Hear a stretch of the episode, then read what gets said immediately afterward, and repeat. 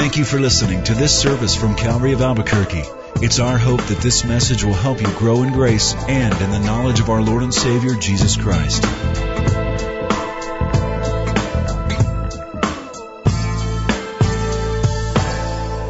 Father, we stand before you as uh, a sign of respect that we believe and we um, trust that you are the sovereign of our lives, that not only do you hold the world in your hands, that you hold our world in your hands.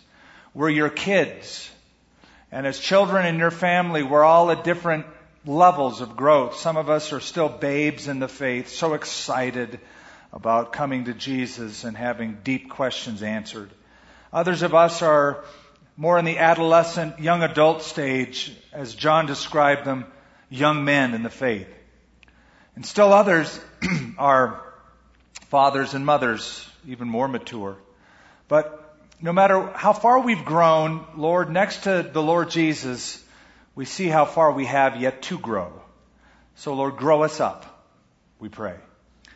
We pray that as faith comes by hearing and hearing comes by your word, that the truth of the gospel of John would permeate our thinking and thus the way we live our relationships, how we do business, how we worship, how we react to a world around us.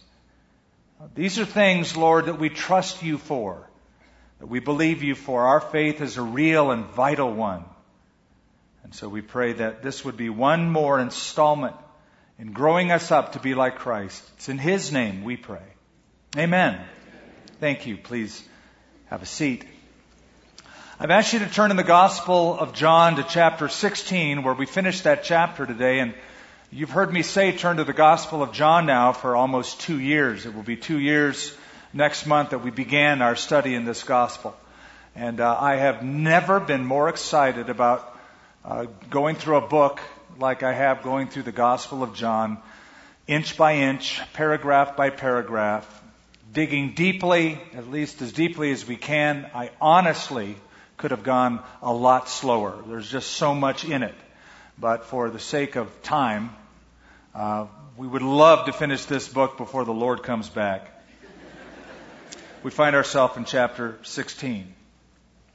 We're going to begin in verse 29 and go down to verse 33 as we finish this chapter today. you know, we all fail in life. All of us. Failure is a real experience. It's a real word for us. We fall. Um, we struggle with certain issues. But, but here's the deal. Failure should be an instructor, but never an undertaker. It should never do us in. We fall, but we can get back up. That's the good news. You recall, some of you at least, that there was a commercial some years back. When I say the tagline, more of you are going to remember, I hope that there was a, a, a TV commercial for a medical alert pendant.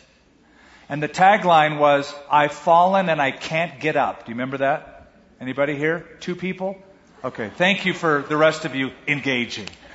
Uh, so the, the commercial showed a woman named Mrs. Fletcher who had fallen in her kitchen. She was an elderly woman and she presses the medical alarm pendant. Dispatcher on the other end answers and she says, I've fallen and I can't get up. Sorry, that was my imitation. The dispatcher assures her that somebody is on the way, that she indeed will get up. You can get up again. That's the whole stint of the commercial. The disciples of Jesus were in for a fall. Their faith would soon be shaken to the core. Doubt would fill their minds. They would fail. But it would not be a permanent falling. It would not be a permanent failure. They would get up again. They could stand strong again. If you think about it, we all started life as failures. The first time you tried to walk, you fell. Oh, you made it a few steps and your parents thought you were the cat's meow. Look, three steps. If you did that now, you'd be considered an utter failure. You fell back down. That's how you started life. The first time you tried to swim, you probably almost drowned. The first time you took a little baseball bat in your hands and swung at a ball, I bet you missed. And I bet that you did not make straight A's on your first report card. If you did, nobody liked you after that point in your life. And I am sure that you, we, all of us, have never maintained a perfect witness for Jesus Christ. We all know what failure is. We all know what falling is. The key, though, is getting up. Let me tell you about a man who failed and got back up and failed and got back up and failed and got back up and failed and finally got back up. He was a businessman and he failed in business in 1831. He was defeated for the legislature in 1832. He was elected to the legislature in 34. His sweetheart died in 1835. He had a nervous breakdown in 36, was defeated for Speaker of the House in 1838, defeated for Congress in 1843, eventually elected to Congress in 46, again defeated for Congress in 1848, was defeated for the Senate in 1850, was defeated for the vice presidency in 1856, and for the Senate in 1858, but this man, Abraham Lincoln, eventually was elected as president. At first he failed and got up and failed and got up and failed and got up.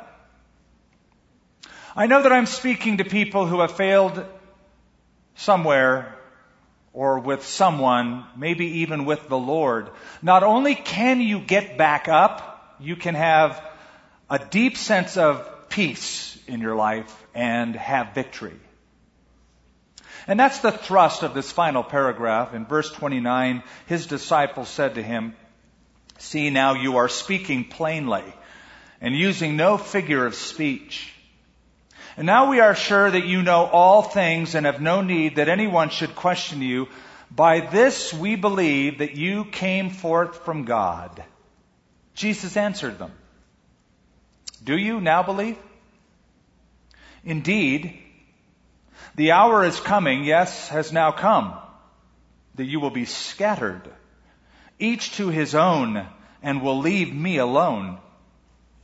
And yet I am not alone because the Father is with me. These things I have spoken to you that in me you may have peace. In the world you will have tribulation, but be of good cheer. I have overcome the world. Let me bring you up to speed in terms of context. This has been the upper room discourse in chapters 13, 14, 15, and 16 of the Gospel of John, one of the longest recorded messages that our Lord gives to his men. It has been in an upper room, part of it has been, that's why it's called the upper room discourse, but not all of it. It was the Passover night, and half of what he spoke was in this upper room at the meal. At the end of chapter 14, however, Jesus said, Arise, let us go from here. So they all got up and they left. So the chapter 15 and 16 is spoken while they're walking somewhere through Jerusalem down toward the Garden of Gethsemane. Now, Jesus has said to them a lot of things, most of which they did not understand at the moment. They interrupted him a few times while he spoke the message revealing that they didn't understand, but, but now, you just read it, they assert that they suddenly do understand. We're sure, they say. We know and we believe who you are. As sure as that sounds, Jesus immediately predicts that they're going to fail, they're, they're going to fall, that they're going to be scattered. But ultimately, eventually, they will have His peace and His victory. So what I want to do is go back through this final paragraph with you this morning. That's all that we'll cover is just this paragraph that we read. And I want to give to you out of the text three principles, three relational principles. These are principles about human failure and divine restoration. Three relational principles. We're going to look at their bragging, we're going to look at their blundering, and we're going to look at the blessing that Jesus promised. Here's the first principle. Our faith is unreliable. Now I've written that for you in your worship folder today as well. You have the outline. Our faith is unreliable. Go back to verse 29 and notice the disciples speak. They said to him, See, now you are speaking plainly, and you are using no figure of speech. Now we are sure, literally, now we know that you know all things and have no need that anyone should question you. By this we believe that you came forth from God. Did you hear that? Now we know, now we believe. That's their assertion. Now we know, now we believe.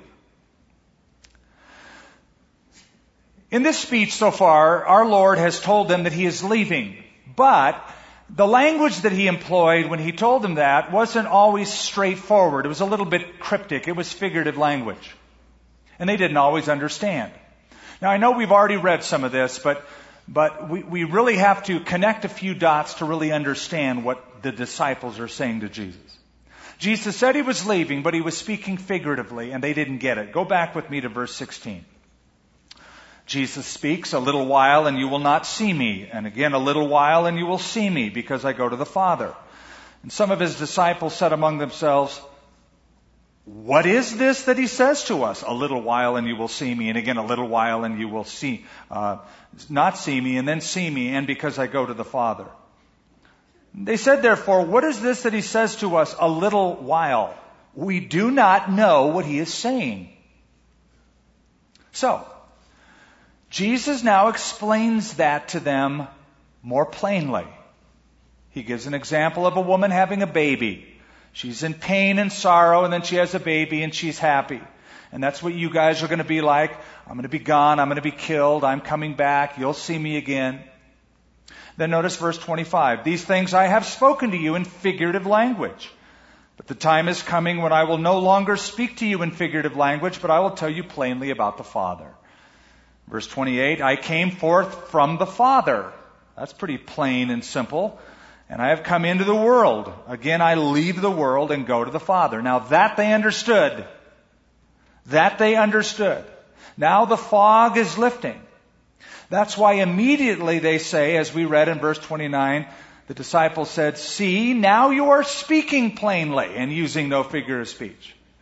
They're going, Oh, okay. Now I get it. Wow. I understand it. Now we know that you know all things, and now we believe. Why did they make so bold a statement?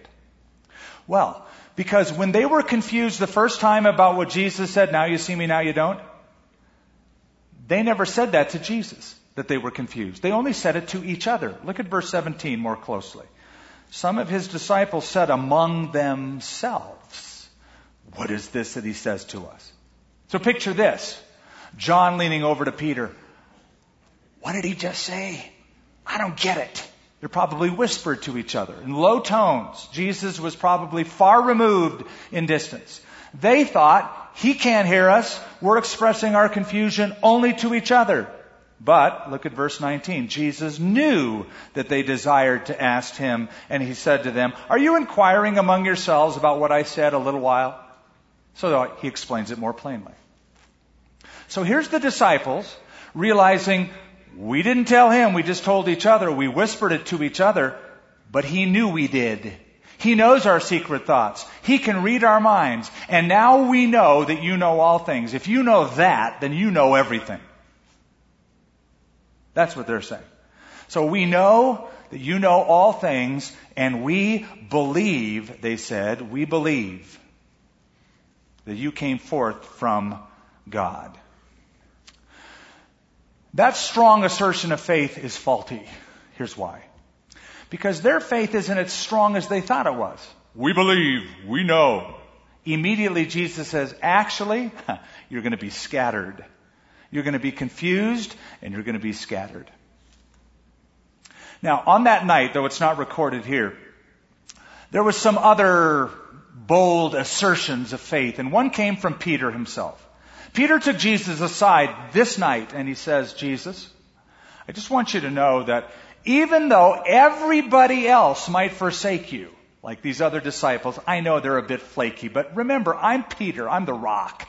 You called me that. I'm Rocky. I will not ever stumble because of you. And Jesus said, Well, Peter, actually, the truth is, before the morning, before the cock crows, you're going to deny me three times that you even knew me. And Peter immediately reacted and said, Even if I have to die with you, I will not be made to stumble. Great thing to say. They all meant very well, but their faith was very weak and unreliable. And here's why. They say we believe, but what they believe is attached to an unrealistic expectation. What they believed is that Jesus, though he said he's going to go and go die and go to a cross, he has said that to them. They still believe he's going to set up immediately his messianic kingdom. They are not thinking he's going to die, rise from the dead, and leave for 2,000 years. That is not on their radar screen. In fact, after he rises from the dead in Acts 1, they say, Will you now restore the kingdom to Israel? That's what they anticipate. Let's apply that to ourselves. We say we believe in God. It's a great thing to say. We say we know certain fixed theological truths. It's a great thing to say. But be careful. Paul wrote in 1 Corinthians chapter 10, let him who thinks he stands take heed lest he fall. I distinctly remember a time in my uh, Christian walk when I thought I had really grown in my faith, that it was strong, that I was up for a real challenge because I have seen God move and provide, and my faith was fixed. I was like immovable. I had no clue how after that point my faith would be shaken to the very core of what I believe. I had spoken a bit presumptuously. In Proverbs 16, you know it well, pride, the writer says, goes before destruction. A haughty spirit before a fall. Or, here's another scenario. We say we believe, but what we believe are things that Jesus never promised. I've met people who say, now that I'm a Christian, I think that everything's just going to go perfectly in my life. I'm never going to be sad. All my bills are going to be paid no matter how much I spend. Uh, the sun is always going to shine, and I'm going to have perfect teeth because all the evangelists on TV look like they do. And I've had people ask me, "Have you had your miracle today?" And they talk about having a daily miracle. First of all, if it's happening every day, it's probably not a miracle. It's just what happens every day. But my question to these people who are expecting their miracle every day is what if the miracle doesn't happen one day? You take your ball and go home? You will be awfully disappointed and you are believing something he never promised that you'd ever have. I read something I wanted to share with you this morning. Not casting any stones at any belief system. This is just an article out of a paper. It's called Religion Watch. And um, this article says Pentecostals are three times more likely than other Christians to experience major depression, according to a Vanderbilt University study. The overall group, in this case 2,850 North Carolinians over a six month period, experienced serious depression at the rate of 1.7%, whereas the rate among Pentecostals was 5.4%. Researchers surmise that the higher rate may be partly because people who are already depressed are attracted to Pentecostalism's emphasis on spiritual and physical healing. So when we say we believe, the question is, what exactly do you believe? Do you believe what he said? Do you believe all of the promises he said? Or do you believe just certain select ones and make that say something he never really said? And so that if your expectations aren't met, you will be sorely disappointed and take your ball and go home. So Jesus immediately, look at verse 31. After they make that statement, he answered them, Do you now believe? And then predicts their fall. So let's move from the first principle to the second one. And the second one is our failure is understandable. He asks them the question. And then he says in verse 32, indeed the hour is coming. You could substitute the word indeed for the words in fact. Now you say you believe, you say you know. Do you really? Because in fact, the hour is coming. Yes has now come. And I don't know that perhaps Jesus lifted up his eyes and saw in the distance, coming across Jerusalem holding torches, Judas and the Roman soldiers. And he said, the hour is coming. In fact, it has already come that you will be scattered, each to his own, and will leave me alone. And yet I am not alone because the Father is with me. So, so get the picture. For these disciples, it was like the fog was lifting, finally. That's, that's how they felt. They felt, this has been a very dark and confusing night, but now we understand what you just said, and we know that you know all things, and we stake our belief in you. The fog is now lifting, and Jesus immediately then predicts, well, that's wonderful. However, storm clouds are about to brew over your heads that's going to cause you to run away. You're going to flee. And that, that instinct of self-preservation is going to kick in. So two things are implied here. Number one, you, my disciples, are about to be very confused. And that's implied in the question of verse 31. They say, we believe. Jesus said, do you now believe? Because within hours, they're going to doubt again. And, and once Jesus is put on the cross, and even on resurrection day, when many don't know he is risen from the dead, those doubts will take over. Let's fast forward to Jesus walking on the Emmaus Road. This is after the resurrection. There's two disciples walking on that road who don't know that he's risen from the dead. Remember the story? Jesus walks up to them, incognito. They don't rec- recognize him. And Jesus comes up and goes, Hey, guys, what's happening? I'm paraphrasing. What's happening isn't in the text. And they go, uh, Are you like a stranger around here? Don't you know what's been happening? How that Jesus, this one that we believed in, the one that we hoped would redeem Israel, how he died, and it's been three days since he died. And listen to what they said. We had hoped that he would be the one. Did you hear that? That's past tense. Not we were hoping that any moment he's going to rise from the dead. No, it was over for them. Their hope was dead. When he died, their hope died. When that tomb was sealed, their hopes were gone. We had hoped he would be the one. We believe. Do you believe? Do you really believe? In a few hours, they would be utterly confused. I know, I know that I'm speaking this morning to some very confused disciples of Jesus Christ.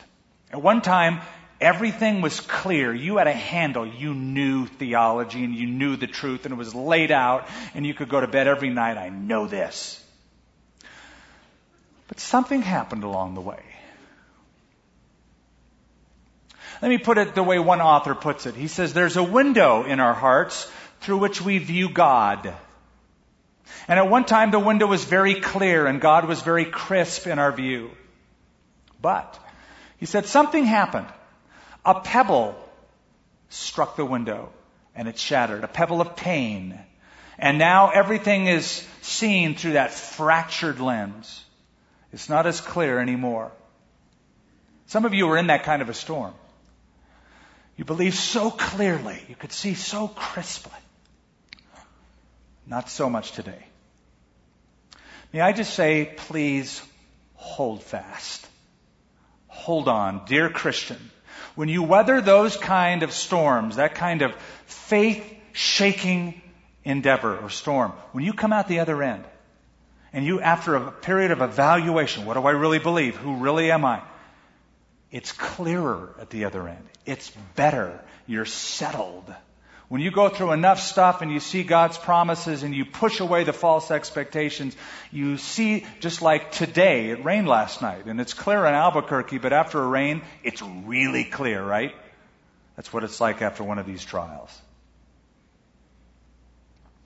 The second thing Jesus predicts is that they're going to be scattered. Look at it. Indeed, the hour is coming, now has come when you will be scattered.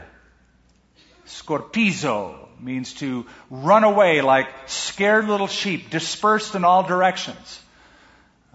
You're going to hightail it. You're going to think only about yourselves. That's the idea here. Now, right now, they're together. All the disciples in this wonderful fraternal fellowship. But as soon as those soldiers come and they arrest Jesus and they're looking around at who else to get, they'll just all run away in different directions. And they will be fulfilling a scripture actually from the prophet Zechariah. And both Matthew and Mark will speak to that in their accounts. That when the disciples scattered, this is to fulfill what was written by Zechariah strike the shepherd, and the sheep will be scattered. And these disciples will be scattered. Another word I want to draw your attention to in verse 32. Look at the word alone. Jesus said, and you will leave me alone. Now I want you to compare that to what they said. We know, you know everything, and we now believe that you came from God. And Jesus said, you're going to leave me alone. You see the weight of those two statements posed to one another? You're going to leave me alone. Now, when they scatter in all directions and leave Jesus alone, they're going to leave Jesus to his enemies. What then of their love for him? What then of their belief in him? What then of their commitment and knowledge of him? Where is it? Now, I'm sure that Jesus didn't castigate them like I just castigated them. I think that Jesus' tone was probably, though I can't prove it, was probably very compassionate when he said, in fact, you're all going to be scattered. He, I'm sure his heart was breaking as he knew what failure that they would experience coming up. Here's the point. Jesus knew they would fail him. Now here they say, we know that you know everything. And Jesus said, you're right. I know everything. I am omniscient. In fact, I know so much and what I really know is your faith is weak and you're going to run away. That's what I know. But then he goes on to predict their recovery and their, their peace. Something needs to be said before I move on to the last and final point. Whatever you do, when you're in a trial, do not run away from the company of God's people. These guys who were together ran away.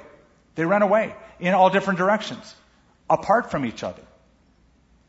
Never in a trial or a temptation run away from God's people. I, I speak to people who will say, yeah, I haven't been in church like for two years. It's because I've been going through some deep and dark and hard trials.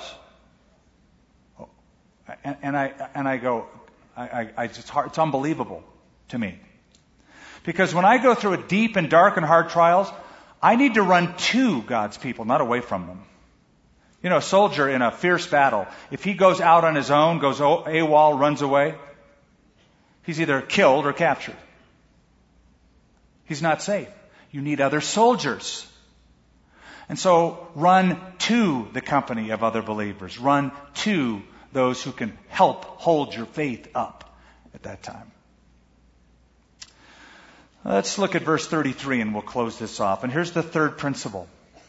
Our future is unmistakable. Now we come to the blessing part. After the bragging, after the blundering comes the blessing. Jesus said, These things I have spoken to you, that in me you may have peace. In the world you will have tribulation, but be of good cheer. I have overcome the world. I love that verse. It's one of my favorite verses. I know you hear that a lot. I have a lot of favorite verses. This is one of them. This is Jesus wrapping up the entire upper room discourse. This is the final cap this is the final word.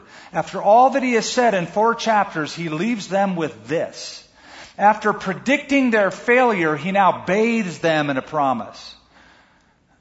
That their faith is uh, well said, but boasting in something that's really not there. In fact, you're going to fail and you're going to leave me alone, but I'm telling you all this because you can be peaceful And you can have victory in me. I've overcome the world.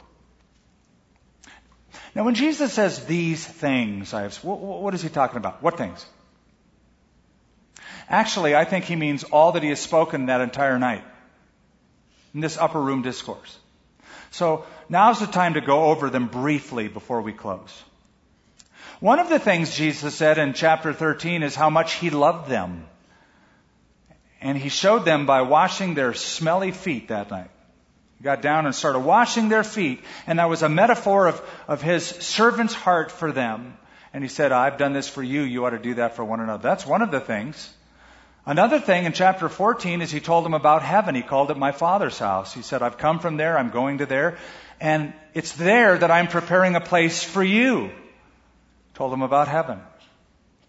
He then told them one of the other things is that uh, all the works that I've done, I'm about to leave, but greater works than I've done, you're going to do. And then he told them about the Holy Spirit who was going to be inside of them to enable that to happen. And the Holy Spirit would be moving powerfully through them, and the Spirit of God would convict the world of sin and righteousness and judgment because of them. Finally, he told them how to talk to God. You've come to me, and every time you had a problem, you, you talk to me, but now you can go directly to the Father in my name. All of that are these things that Jesus has spoken to them. So, so the bottom line then, here's what we get to at the bottom line. Despite all of the hostility and persecution and tribulation that is in the world that they're about to walk out into, and all of the confusion that's on their minds at the present and will come in the near future, they can still have a sense of peace and eventually be victors over it. Now listen, a lot of people think that peace is the absence of conflict. You ask people, define peace.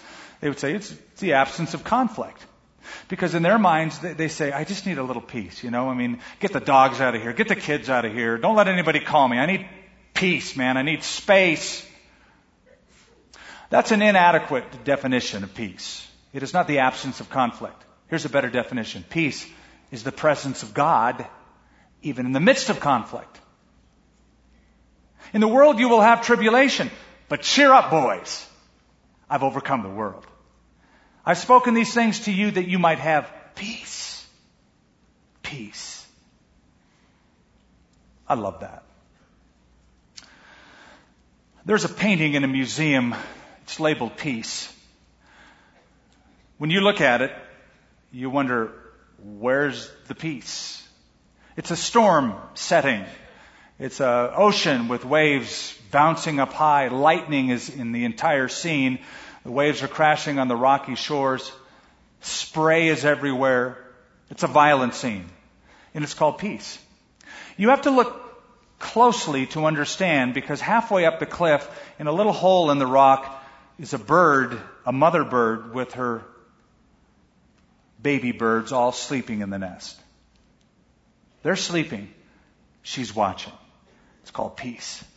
The reason they're sleeping is because she's there. It's her presence that brings them peace. They don't care what's going on around them, but right there with them in the nest is mom. In this world you will have tribulation. Thlipsis is the Greek word. It means to be squeezed, pressured, distressed. But he says, I've overcome the world. I've conquered the world. Notice how he puts it. He speaks of it in the past tense. Isn't that interesting? Because it really hasn't yet been accomplished. He's going to go to the cross and conquer the world by conquering people's sin and bringing peace spiritually. He will one day conquer the world physically by his second coming. That's still some time off. But he speaks of it as though it's already done. I've, I've overcome the world. I've conquered the world. In other words, I guarantee it. It's as good as done, is what he's saying to them. And he says, be of good cheer. I've overcome. Satan and the world. Now the world, Satan uses the world to overcome you. Jesus said, I've overcome the world. I know you're thinking, well, uh, if that's true, then uh, how come I'm still getting attacked? If Satan and the world are still conquered, why do I still feel this way and go through these things? Let me give you the answer. Have you ever seen a mortally wounded animal? Just before it finally dies, it goes after something around it. I have a friend of mine who's a hunter, loves it. And he's hunted bear before, and he's to- told me a story that he, uh, he fired a shot at a bear at pretty close range, got it right in the heart. The bear kept coming at him. Shot it again in the heart. Bear kept coming at him. Shot it a third time. About two feet before him, the bear fell down. I think I would have fallen down at that point. I'd have lost it. That's the death throes of a mortally wounded animal. All that is happening around you in the world, all of the hassles you get, those are the death throes of a defeated enemy. Jesus said, I've overcome the world. I want to close with this thought. How do we live overcoming lives in a world that gives us tribulation? Because, because you only have one of two choices. Either you're going to be a victim or the victor. You're either going to be overcome by the world or you overcome the world. Those are your choices. So how do you overcome the world? Well, there's two ways Christians have done this, and the first way I find inadequate. I'll call that compensation. Compensation. Compensation is where the Christian says the world is really bad and gnarly and filled with bad things and tribulation, and so what I'm going to do is I'm going to compensate by I'm just going to clench my fist and grip my teeth and think heaven is in the end and I'll just make it through because there's heaven and you know maybe I'll die soon and I'll just go to heaven.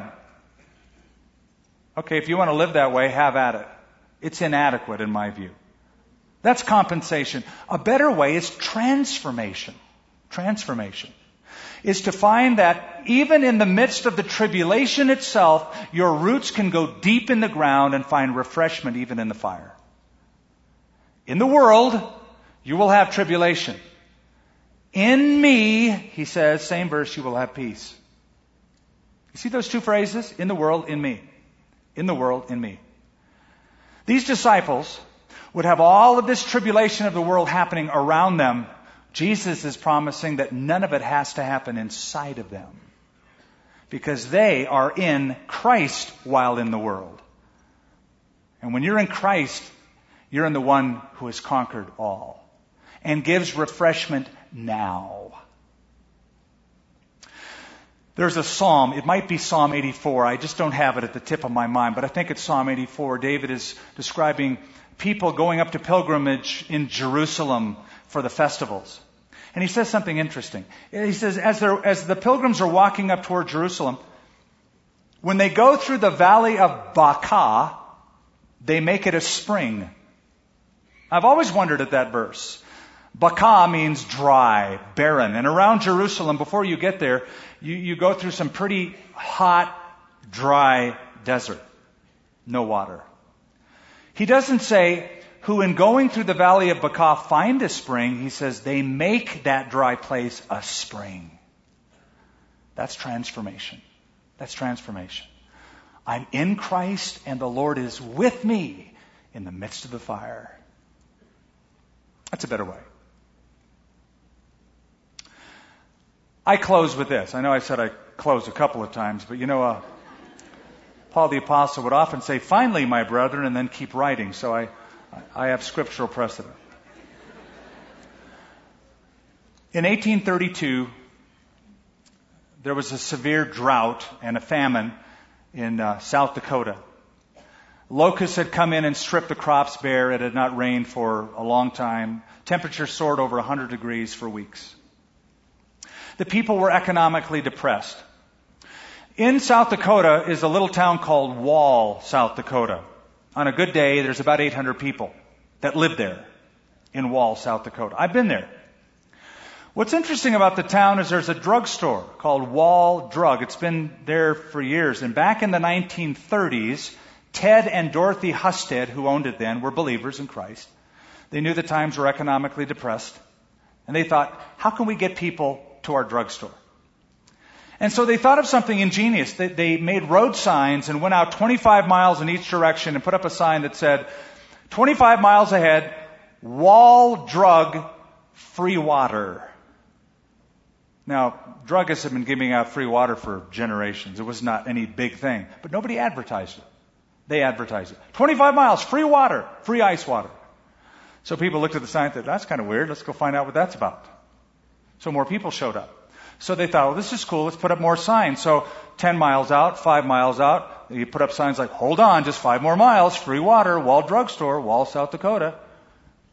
So people just thought, okay, I got to check this place out. Well, they got so carried away and so crazy with the signs, they put a sign in Albany, New York. Wall Drugstore, 1,250 miles, something like that. 1,725 miles, that's the, that's the mileage. Kid you not, I kid you not, I saw a sign in Paris, France that said Wall Drugs. I'm like 12,000 miles, you know, that direction. Crazy. But here's what happens.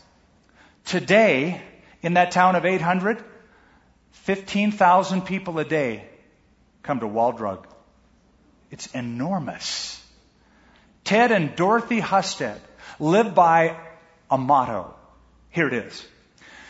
Pain is inevitable, misery is optional. In the world you'll have tribulation, pain is inevitable. But you can have peace. Misery is optional.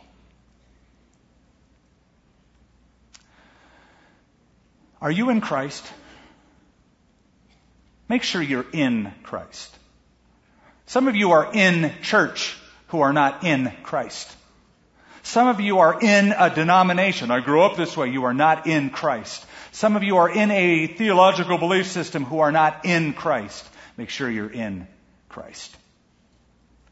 Father, we thank you that in Jesus Christ are all the treasures of wisdom and knowledge. All that we need is found in Him. He is the fountainhead of every blessing, of every good thing. And that's why Paul said, I've shunned my own righteousness that I might be found in Christ, in Him. So, Lord, I pray that your people, as we bring this chapter to a close, all of those who have gathered would evaluate their lives and make sure that they're in Christ. And then we would all further evaluate, if we're going through a confusing time during this storm, what it is we really believe, what it is you've really said, what it is you've really promised to come out the other end stronger and clearer. Please, Father, strengthen the hands and lives of your flock. It's for Christ's sake we pray. Amen. Thank you for listening to this service from Calvary of Albuquerque. If you would like more information about what you've heard in this message or about Calvary of Albuquerque, please visit our website at www.calvaryabq.org. If you have made a decision to follow Christ or would like someone to pray for you, please leave a message with our prayer watch line at 505 344 3658. Thank you and God bless.